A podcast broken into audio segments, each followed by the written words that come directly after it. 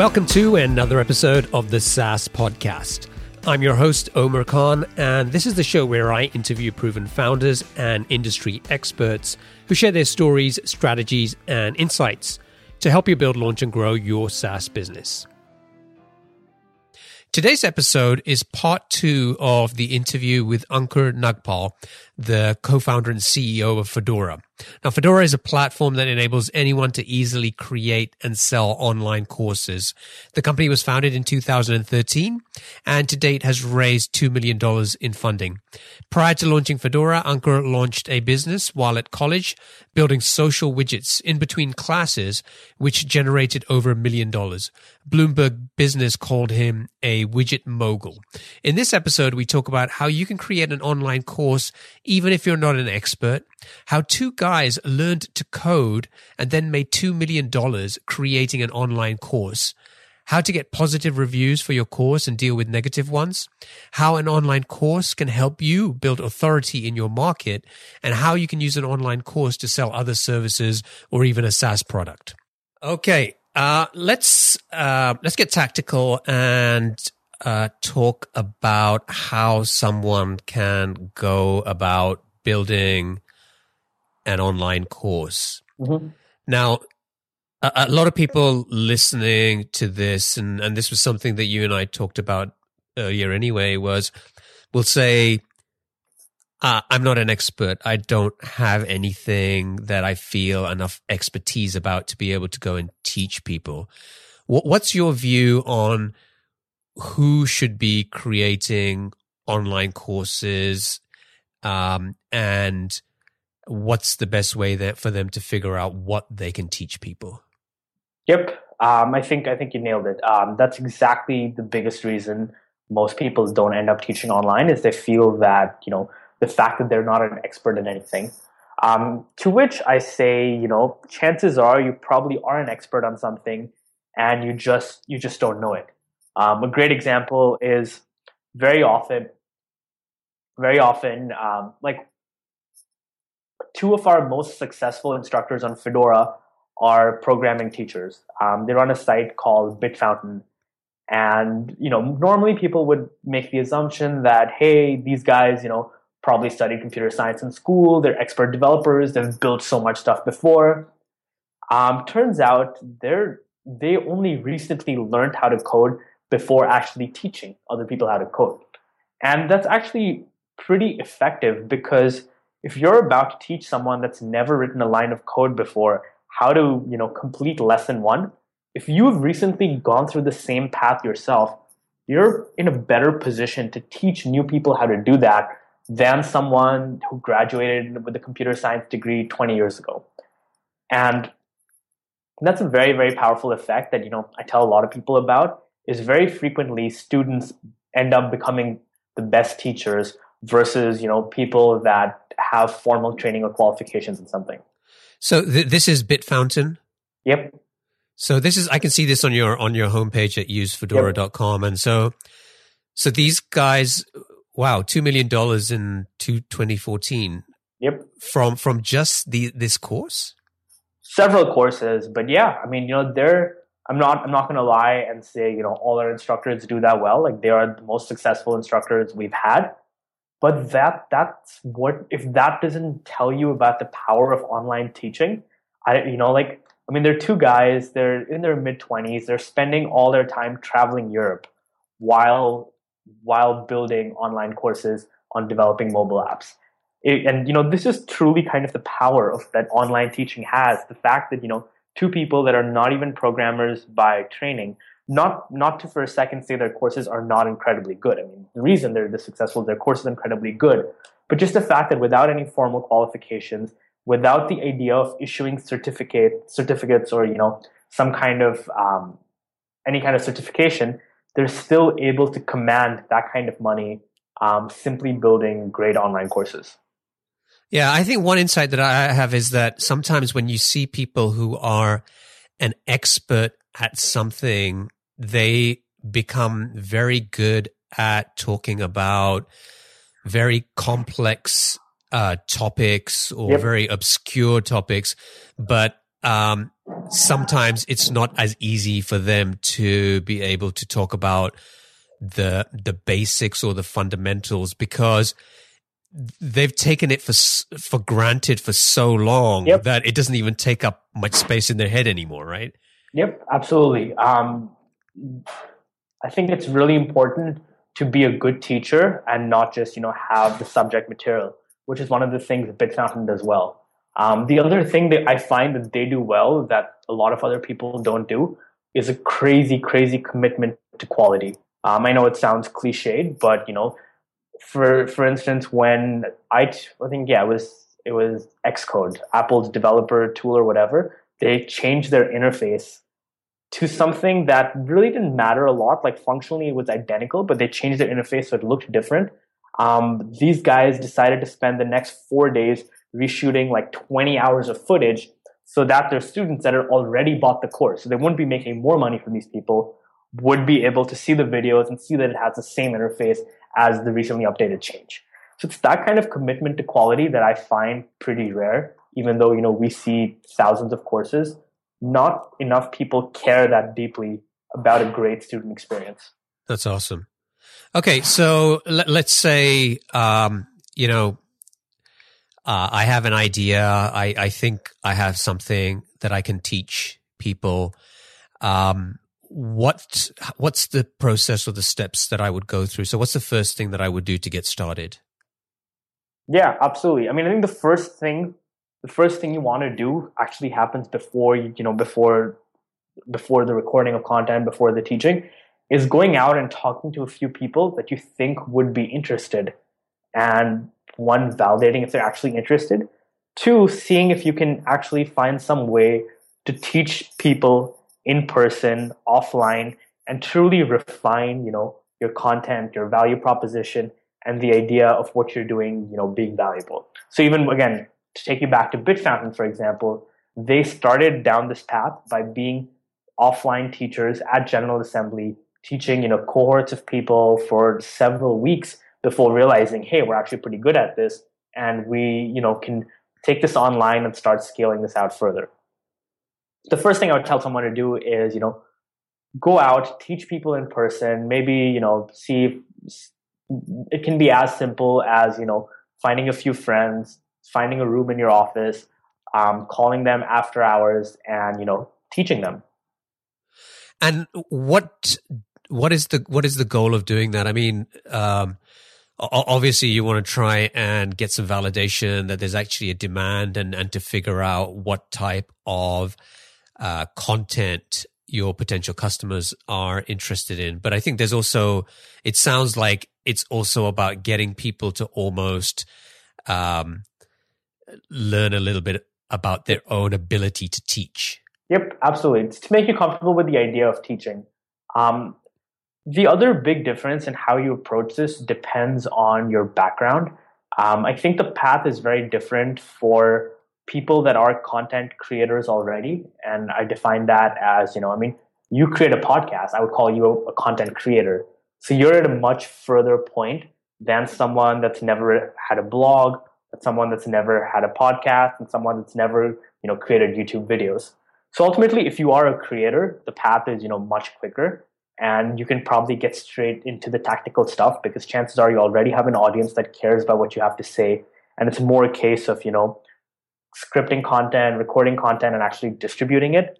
But most of this offline teaching and understanding your value proposition and understanding create creating content applies to people that have never done any of that before. Okay, got it. Yeah, and I think that, that's an interesting observation that you made that, um, you know, I mean, I have never run, you know, run a startup myself, yep. right? I mean, I spent the the vast majority of my career in the corporate world and, you know, fourteen years at Microsoft. Um, yep. But e- even with this podcast, you know, I think this is going to be, this is episode sixty-eight, right? So even when I look back now at all the conversations that I've had, and you start to connect the dots and you learn so much by talking to people such as yourselves, um, it makes me wonder as well. It's like, hey, is there something that I have that I've, I've built over all of these, I guess, you know, hundreds of hours of talking to people that I can condense and and and put together in a way that would be valuable for somebody, right? I don't know. Uh, absolutely. I mean, you know, I think I think of you as a creator. I mean, you've created something.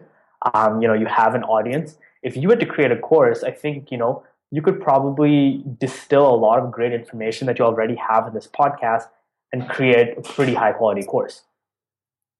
Maybe something to think about. Yeah, absolutely. I mean, you know, think about think about it right now. I mean, how many how many podcast episodes have we recorded so far? Uh, so this is sixty-eight. So that's about sixty, sixty-eight hours of content? sixty-eight hours of content, yeah. I, well, but maybe a little less than that, but I would say over fifty hours, yeah. Yeah. I mean, I love you, but I'm not going to listen. You know, if I wanted, if I found your podcast today, I'm not going to listen to fifty hours of content. But if you can distill the best learnings from all of this, package it really well into a two to three hour online course, I would totally pay money for that. And you know, that's that's the kind of that's the kind of thing that, you know, a lot of creators are finally starting to understand. Might it be people that have, you know, large YouTube channels, might it be people with blogs, people with podcasts, is there's an opportunity in, you know, taking the right content, packaging it. Like, a large part of what makes an online course work is packaging it correctly and having the community aspect where people can ask new questions and people can interact with each other. So very often where people are people are not necessarily paying for, you know, the volume of content. What they're paying for is the fact that you're packaging it really, really well, and the fact that you're curating the best content so that, you know, they can access it in a cohesive manner. Okay, there you go. So you've made a public commitment. If I if I create a course, you're going to be my first customer. You will have one purchase. Okay, so we've we've kind of gone out and, and validated it and, and taught a few people offline. So what's the next step that somebody would, would go through? The next step would probably be, you know, producing the content. And again, it depends on what topic you have. If you have something that's largely technical, skill oriented, all you'd really need is a mic. Um, I mean, you can do what I did, where my first course was recorded with, you know, my iPhone speakers. It's, it's actually not even the complete course. Um, but, you know, then it's actually just a case of either having, creating slides or, you know, just showing a demo of whatever it is that you're teaching. Alternatively, you can, you know, create a basic home setup, potentially even just with your iPhone as a video camera, where you have the talking head videos if, you know, you think, if that's relevant for the kind of course you're building. And and so what type of tools do people use if they want to get a little bit more sophisticated? So I guess, you know, in terms of just recording the screen, they just they just grab what? Something like yep, Cam- would, Camtasia, you know, Camtasia or ScreenFlow? Precisely. Camtasia, ScreenFlow with, you know, a good good microphone. I mean, you probably know microphones better than I do, but, you know, I would say a good microphone and Camtasia is is enough if you're not going to have a talking head video. Okay. Um, any, I mean, you talked about the quality and, um, you know, the guys who, um, what was the, what was the name of that? Uh, BitFountain. Yeah. So BitFountain guys and sort of the obsession of quality that they had. Is there any other advice that you would give to people as they think about creating yep. this content and, and so maybe mistakes much, to avoid? Yep. So as much as, you know, I talk about it, the importance of, of quality, quality content, Um, it's worth noting that people, by quality content, I don't necessarily mean that your content needs to look amazing as much as be really effective. Um, the state of the online course industry right now is, you know, it's still early days, so people are willing to be forgiving for content that doesn't necessarily look amazing or feel amazing as long as it's actually really good content. I mean, even BitFountain, I mean, you're, you know, you watch their course, they're just screencast with, you know, a nice microphone. There's nothing in the, their technology or in their production that's a barrier to entry.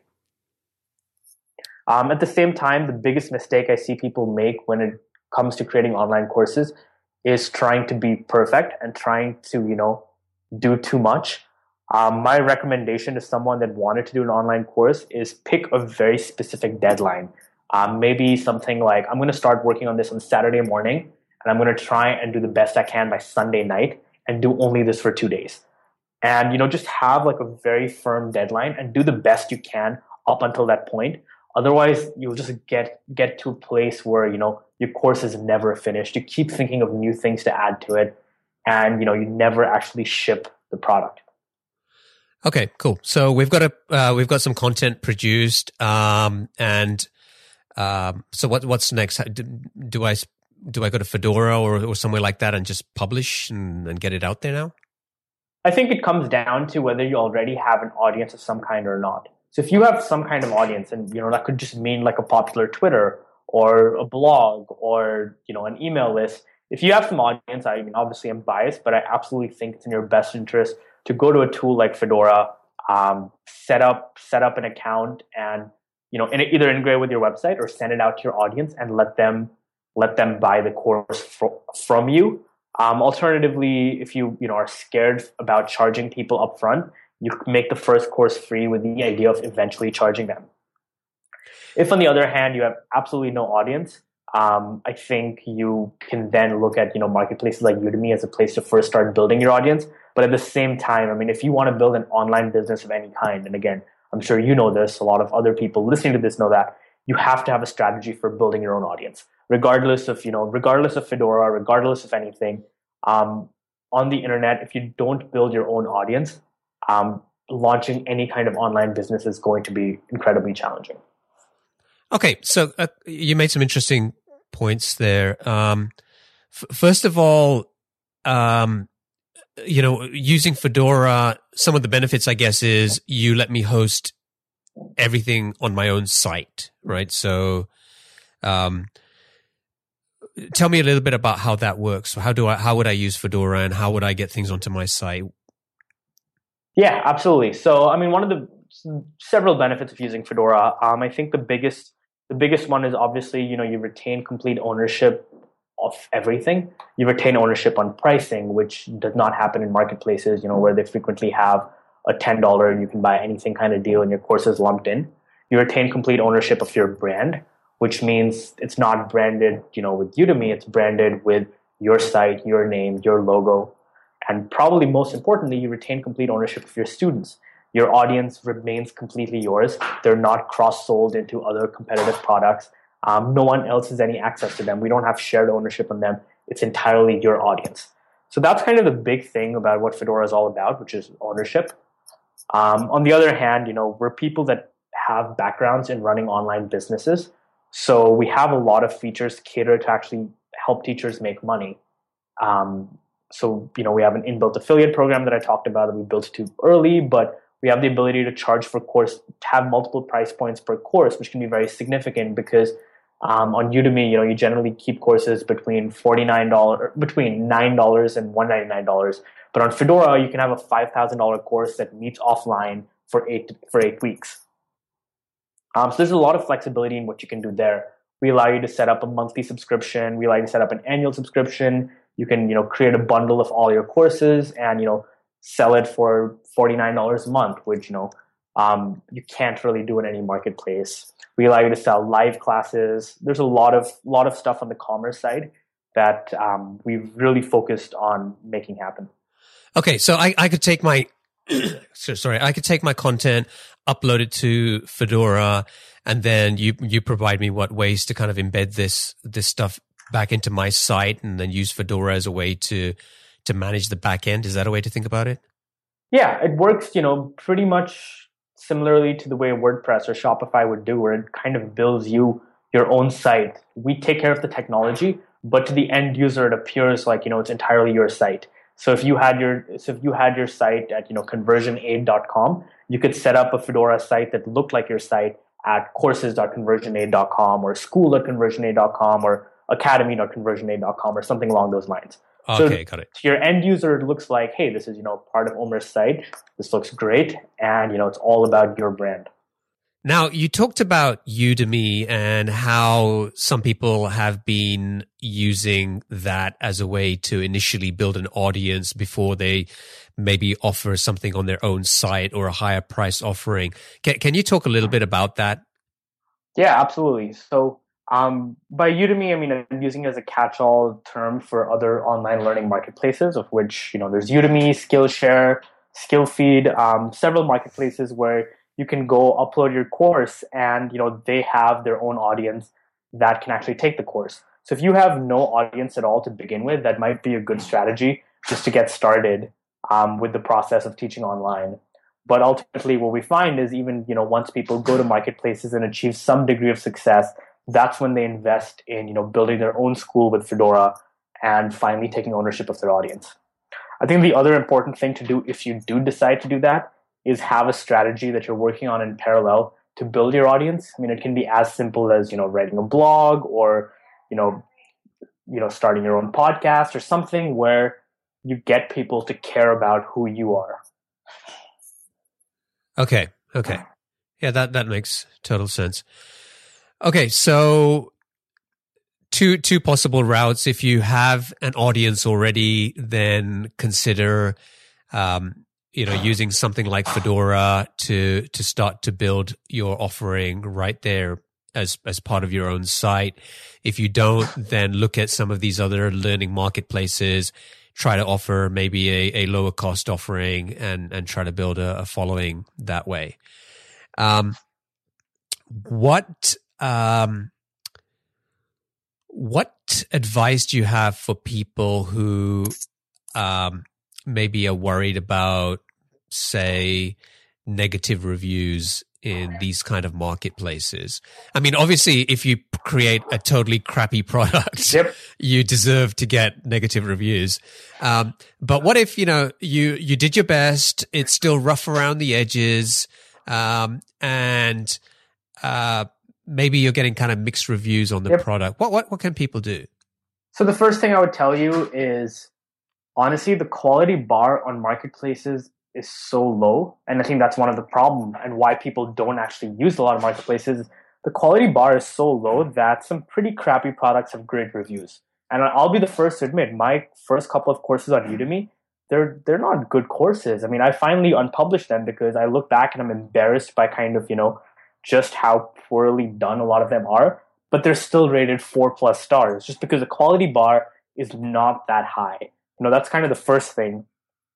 Um, the second thing is obviously, you know, when you're when you're building when you're building an online business, you do have to have a thick skin because, you know, if you're either if you're either very successful or even if, you know, you're at the point where you're just putting yourself out there, you have to you have to kind of account for the fact that there will be people that are not happy with what you're doing and just have a thick skin about it. Okay. Yeah. Uh, now, you talked about um, how with Fedora, it's possible for people to offer higher priced offerings or uh, maybe there's an offline component to it. And I was looking at Conrad's uh, user growth bootcamp mm-hmm. site. Um, and Con- Conrad is another case study on your homepage for, yep. you know, from him generating, what, fifty K a month from, yep. from this. Um, Can you talk a little bit about how maybe he or other people are kind of using an offline component, what what, the, what those kinds of things could be? Yep. So Conrad went through a path that we see pretty frequently with our teachers where um, the longer you the longer you build on build online courses, the more you kind of move up in price. A lot of people start off in the, you know, nine to forty-nine dollars range and eventually end up selling courses for hundreds of dollars. Conrad took that to the next next level by starting with, you know, twenty dollars courses and finally ending with a boot camp that went as expensive as five thousand dollars.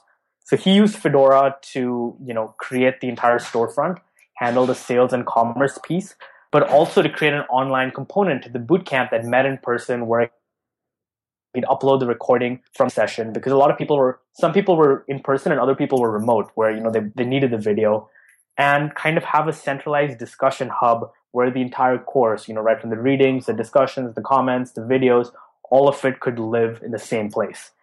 And the fact that Fedora allows you to have, you know, differentiated pricing meant that on the same sales page, people could, you know, buy the one thousand dollars remote option, the three thousand dollars in-person option, or the five thousand dollars in-person option.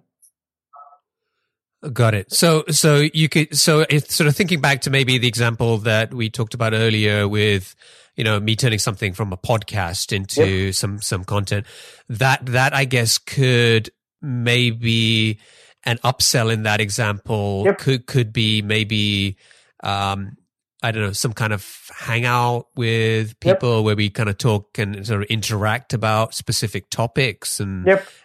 Okay, got it. I, th- I think it's a graduated scale. So for example, say you had a course on how to start a podcast. Um, what you would probably do is have, you know, the basic course available for forty-nine dollars. Then for a few hundred dollars, what you could probably do is, you know, have some kind of mastermind or a community piece where everyone else in that group would like hang out together and collectively share strategies.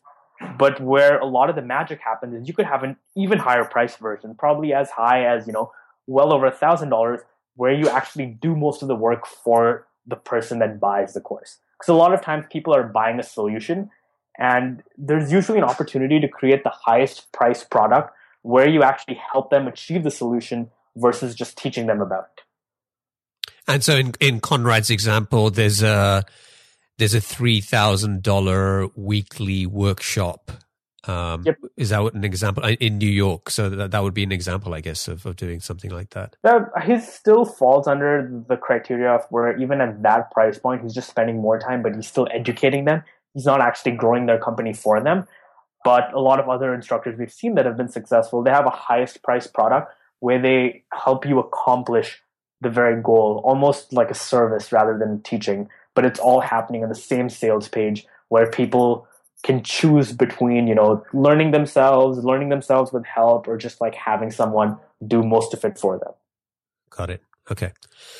Okay. So we've we've we've published the course. Um, we've we've been building an audience, either an existing audience um, or um, you know, building a new audience through initial small courses on on.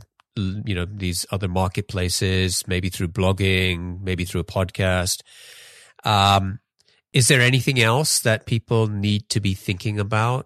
Um, I think what you talked about earlier was was pretty good in terms of uh, maybe being aware about keeping the content updated. Is that important as well? Yeah, I think, I mean, again, to tie back to what I was saying earlier, and I guess a lot of people listening are software people, so they understand the idea of a minimum viable product. Is kind of taking that to, to courses as well, and starting by developing what I like to call, you know, the minimum viable course, and then taking early people in it, listening to them, talking to them, and then iterating on your minimum viable course to make it something evergreen that can be best in class. But too many people I see make the mistake of trying to create a best in class product when really they should be thinking of what is the smallest thing I can create that gives value to other people, selling it, and then talking to those paying customers that are always going to give you better feedback than, you know, a free customer, and truly iterating on it to build a best-in-class product. Okay.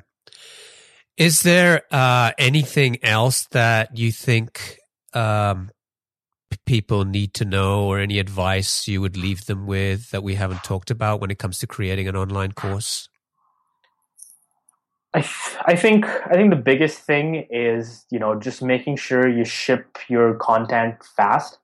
And again, tying back to the first thing, you're aggressive about promoting it, and, you know, you you get the word out there in as many channels as possible. So if you are, you know, if you create a course, um, in addition to hitting up your list, um, take parts of the course, because chances are you've developed a lot of content for the course, and just repackage it everywhere. Um, once you've done the hard work of developing the content, that means you have enough in there for several blog posts. You have enough in there to create a SlideShare. You have enough in there to write answers on Quora. You have enough in there to create free YouTube videos. Just take that content, package it everywhere, and have it all point towards your course. Oh, so take elements of the content that you've created and, and yep. repackage that. Yeah, that's yep. excellent advice. Yeah. Yep. yeah, you don't have to reinvent the wheel. Absolutely. That's one of the advantages of creating a course. Even if, whatever reason, your course doesn't work, you've created so much content that you can then put out over the next months, year maybe, in different form factors with you having done the work up front. Cool. And and using Fedora, I was just looking, you you're, you know, you have a free plan that folks can get pretty much started with today. Yep. And it's completely based on a, a transaction fee. Yep. And it looks like the transaction fee gets lower as people can kind of move up to a uh, a paid monthly plan. Yep. Um, you know, I mean, I, I like to think we're we're pretty affordable product. Um, and, you know, to the degree if someone used the free plan and they distribute distributed their course for free, there would be no charge to them at any point. Um, you know, at that point, we'd actually be losing money on them. But, you know, I mean, the way we think about it, it's a marketing expense for us. But if you have a free course on the free plan, you would never end up paying us anything. So if you're listening to this and, and you've got some thoughts about something that you feel, you know, you're confident about teaching other people, uh, or something that you've learned recently, uh, this could be a really great way for you to turn that into a a course and, and make some money out of it. So uh, this has really been excellent advice, Ankur. I, I really appreciate this. I think this yep. is going to be an incredibly valuable episode, and uh, I may actually take you up on this advice and create that yep, course. Absolutely. The other the other thing the other thing we're happy to do to anyone listening to this this podcast is um, I'll send you a link. I'll send you a link that you can embed to this. But anyone listening to this podcast can get any month on a paid plan for free as well. Sweet. Okay, that sounds great. Yep. Let's do that. All right. Uh, it's time for our lightning round. Um, I'm going to ask you a series of questions, and uh, I'd like you to answer them as quickly as you can. You ready? All right. Let's do this. All right. What's the best piece of business advice that you ever received? I think the best piece of business advice, and this was, again, given to me by, I think, Naval, was it's not that different in terms of how much work you have to put in if you are running the local coffee shop or if you are the C E O of Starbucks, um, which ties into the idea of, you know, think big. Um, it's as much the amount of work you have to put in to do something massive versus something on a much smaller scale isn't that different. What book would you recommend to our audience and why? This is dated because it's been over ten years since I read this book, and you know I'm only twenty-six. Um, but I went down this path of entrepreneurship after staying up all night reading Losing My Virginity by Richard Branson. I have not reread it, so it's a bit of a bold claim, but that book is one of the reasons I'm doing what I'm doing. So I would have to go with that. Uh, I love Richard Branson. He's one of my yep. heroes. Yep. Okay. What's one attribute or characteristic in your mind of a successful entrepreneur? This is going to sound counterintuitive, but I think not being too analytical. I think you need analytical people on your team, and there's a time to be analytical, but being able to take tough gut calls based on nothing, nothing but your gut, I think is incredibly important. What's your favorite personal productivity tool or habit? Um, I think I referred to this briefly while talking about courses, but just the idea of if I'm going to do something, set a stupidly aggressive deadline just to kind of excite yourself into being like, can I do this? Can I not do this?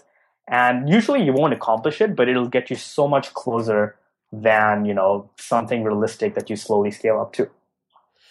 If you had to start over tomorrow, what type of business or problem or market excites you? Other than the one you're in, I guess.